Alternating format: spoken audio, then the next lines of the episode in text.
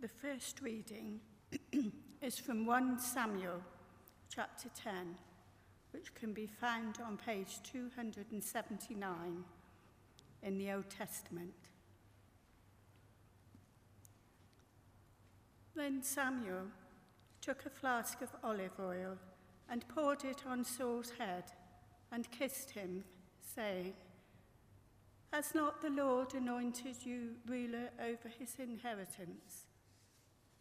When you leave me today, you will meet two men near Rachel's tomb.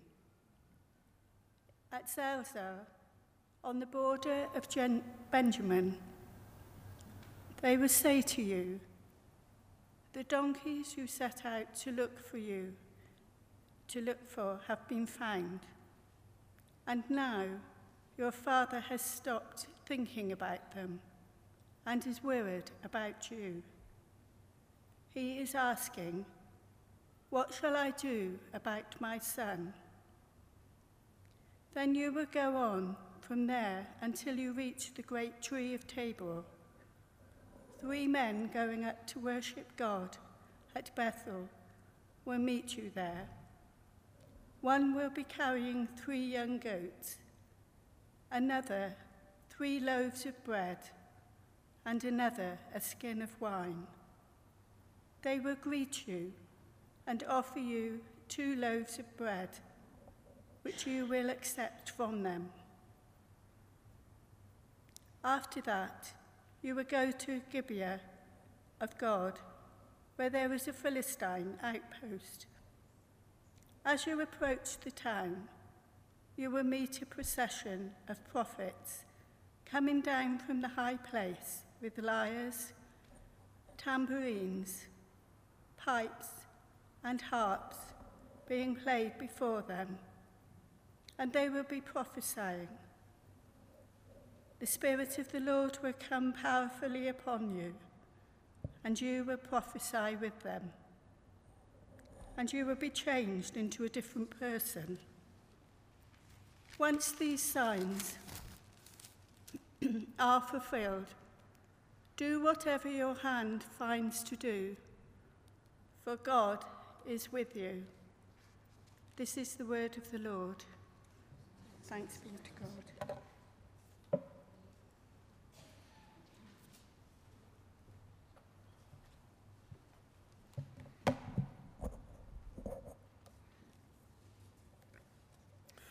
Our second reading is in the letter to the Colossians, chapter 3, starting at verse 1, and this can be found on page 1184 in the Church Bibles.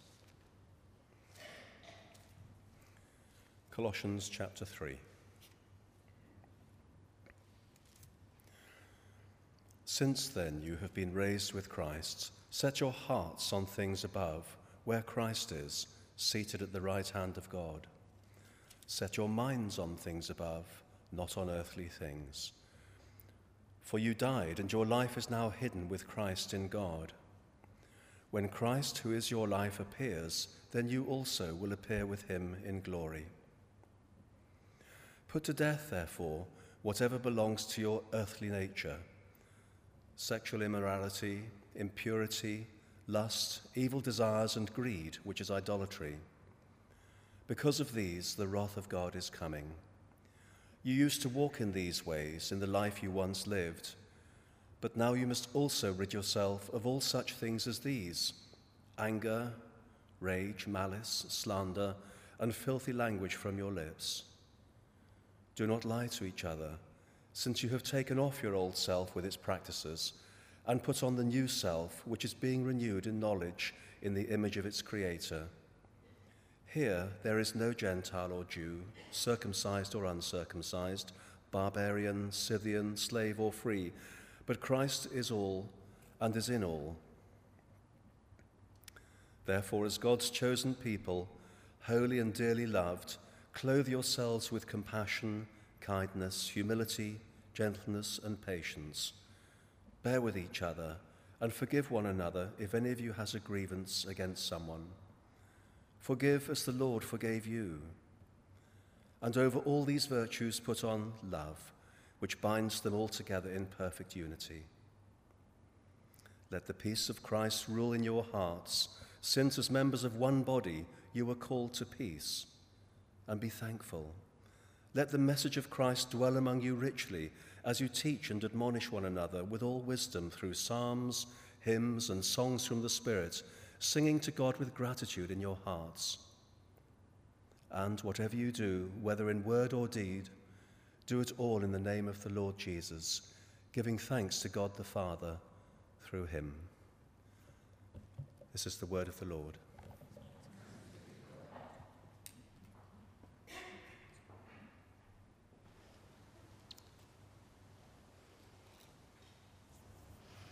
Thank you. Let us pray. Heavenly Father, we thank you for your love for us. May it touch our hearts and minds now. May the words of my mouth and the thoughts of all of our hearts be pleasing to you today. Amen. So, as I was preparing for this morning, I wondered do you have a favourite old jumper. Do you? Not a new jumper in the latest season's colours that looks smart and fresh and it's soft and warm, but rather an old favourite, one that you've had for many, many years. Perhaps it lurks at the back of the cupboard or the drawer, and you get it out occasionally for a particular reason. I think we all have one somewhere. I brought mine to show you. Here it is. Yes. Look at that. I hear you all saying, That's your favourite jumper? But yes, for those that can't see very well, it's an old university sweatshirt from the days when I was at uni in the south of France. For some reason that I don't actually understand, I still have it. In fact, I brought it for my little brother as a returning home gift. But secretly, I knew that my tall 15 year old rugby playing brother would very, very soon grow out of it. Sure enough, he did. And very happily, it came back to me. This garment has travelled the world with me. When I wear it, I remember the days when it was fresh and new. I remember the friends I was with and the fun I had. I remember the year I wore it when I was the cook in a summer camp, and I wore the week's menu down my front. As it got older, and perhaps a little bit less respectable, I remember the surf camps I went on with my children, and it kept me warm at night. I can still see the paint marks on the arms from the annual shed painting thing that I always did and always wore it for. White is such a silly colour to choose for such a dirty job, isn't it? But I loved this jumper for those occasions. It felt right, it felt comfortable. You can see now it's threadbare, it's full of holes. Look at these sleeves. Put your fingers right through. It's not even soft and warm anymore. Once, someone kindly offered to bring me a replacement back from their holidays. But you know, I declined because I'm rather attached to this jumper. I didn't want a new one. In truth, I know that it doesn't even look nice. It probably never did, really. It's not even practical in any way. But strangely, in moments of need, I still reach for this jumper. Although I don't think I've actually worn it since coming to Bath, it didn't take me long to put my hand right on it in the cupboard. So, why on earth am I sharing the dark secrets of my wardrobe with you? Our reading today is from the book of Colossians. Quite a short letter from Paul to a young church discovering what it's like to believe in Jesus and to follow him. In a lovely word picture, he talks of clothing ourselves, not with tatty old habits that used to be their go to garments, but rather with beautiful new ways of living that reflect Jesus and their newfound relationship with Him. We're going to spend a few minutes unpacking that thought. We'll think about what it meant to the people in Colossae when it was written, and we'll consider what it means for us today. Colossae was a town in the Roman province of Asia, that's modern day Turkey. It's about 100 miles east of Ephesus. It wasn't as big or prosperous a place as the neighbouring towns, although in its past, it had been both. It was at a point where main travel routes crossed, and so lots of people came that way, and its population was quite varied. Local Phrygians, along with Jews and Greeks, place where all roads met. They were mostly Gentiles of one sort and another, and this hodgepodge of people would have been reflected in the new and growing congregation of the church, not unlike us in many ways. Paul himself never actually went there, but he wrote this letter sometime in the middle of the first century from prison. We think that the church was actually founded by Epaphras, probably whilst Paul was in Ephesus, and you can read about that in Acts if you're interested. We're told later on that this is the fellowship that Philemon and his slave Onesimus belonged to. So, why did Paul write the letter? Well, in part to encourage the new congregation. He begins by saying how pleased he is to hear of their faith. Also, he's returning Onesimus, the newly converted runaway slave, to his master, Philemon. But most importantly, he's writing to make clear the truth of the gospel, to correct some wrong ideas that had begun to be preached that were threatening to lead members away from the truth. We're not told precisely what those things are, except by inference, but we do know that syncretism in religion and philosophy prevailed in those days. That's when people take bits from more than one belief system and they kind of mix them together as they like. In other words, they'd not wholeheartedly adopted Christianity, they were still slightly hedging their bets. It's quite natural, really, I suppose, to want to cling to your own ideas and maybe try and incorporate them into this new religion. But with a passion for wholeheartedly following Jesus, Paul sees that it distracts from the fullness of Christ, and he's keen to nip it in the bud. Paul wants us to understand that following the death of Jesus on the cross and his resurrection to glory, we have entered a new age. And as Christians, that's where we belong. We do not need to look to the past for help. We do not need to earn our place in heaven. But we must allow it to be worked out, and he appeals to his readers to choose to live as Christians ought. He describes for us, in quite some detail really, the chief characteristics of life in the kingdom so that we might aspire to it. He wants to model ourselves, he wants us to model ourselves on something really special. This week, I watched the film The Book Thief. Have you seen that or read the book? It's an excellent story.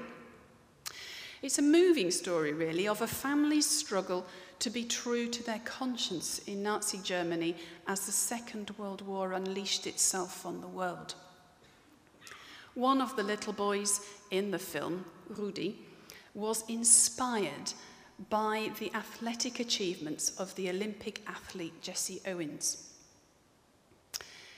To everyone's horror, he painted himself black with mud and practiced running at every opportunity. He wanted to be like him in every way, and he was quite unaware of the political sensitivities that were around in the grown up world at that time.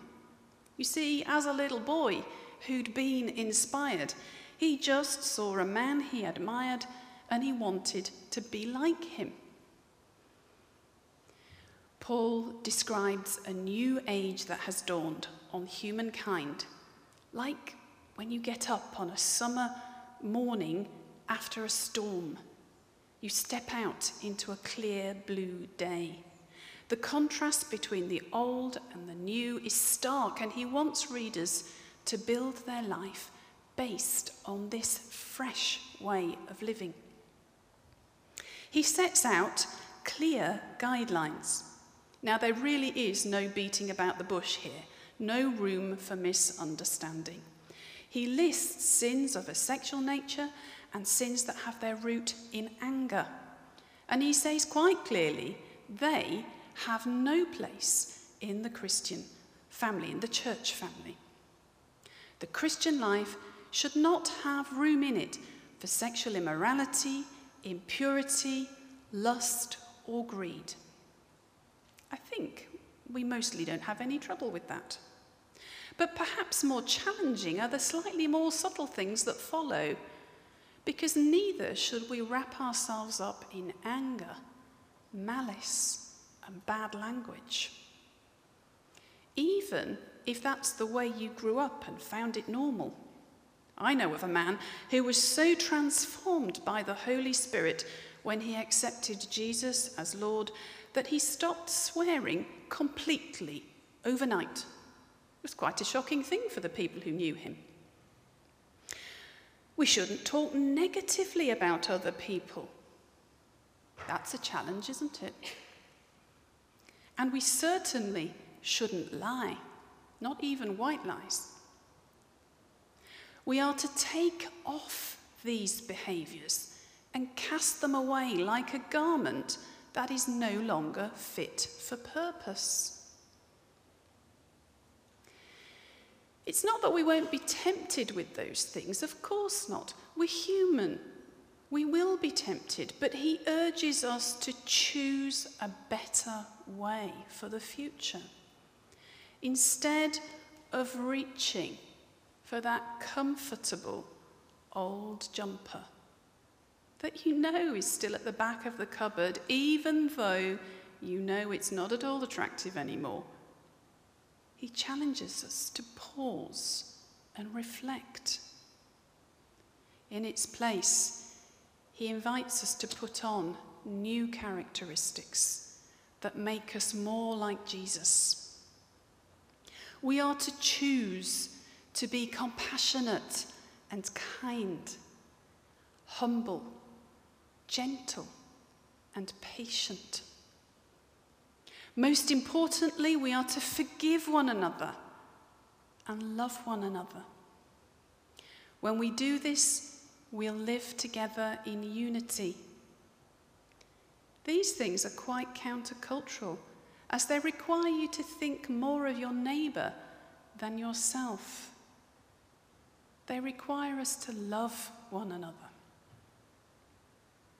It's not an easy task. We rely on God's grace to help us daily to live as the new people God has made us to be.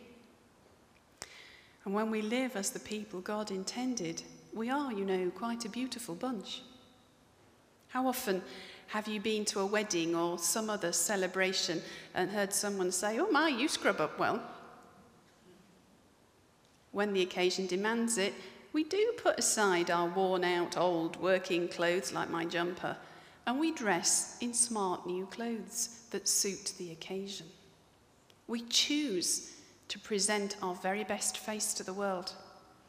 We cast off the old self with all its bad habits.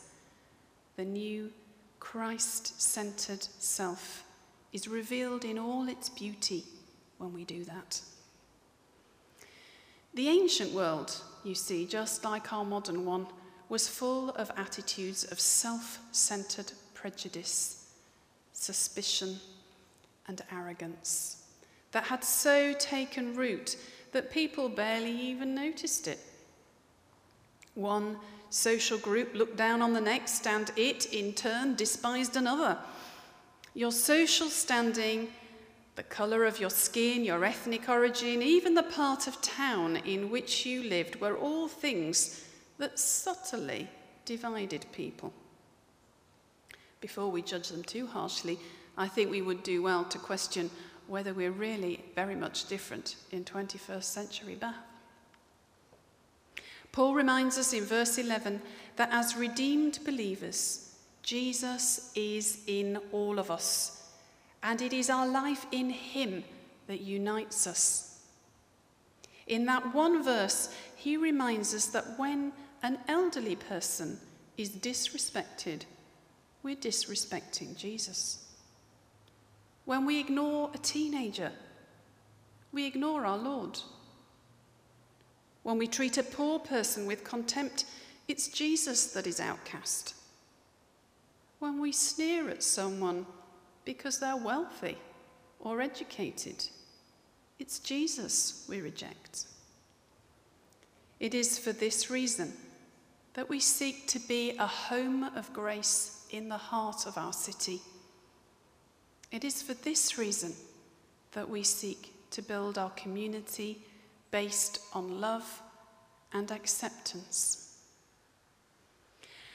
As you go down to coffee today, do take time to add your name to the patchwork prayer station over there in the corner. You may not have seen it yet, but it asks us to reflect on unity, to add your name to a little piece of paper and stick it on there as a visual representation of who we are as a church community.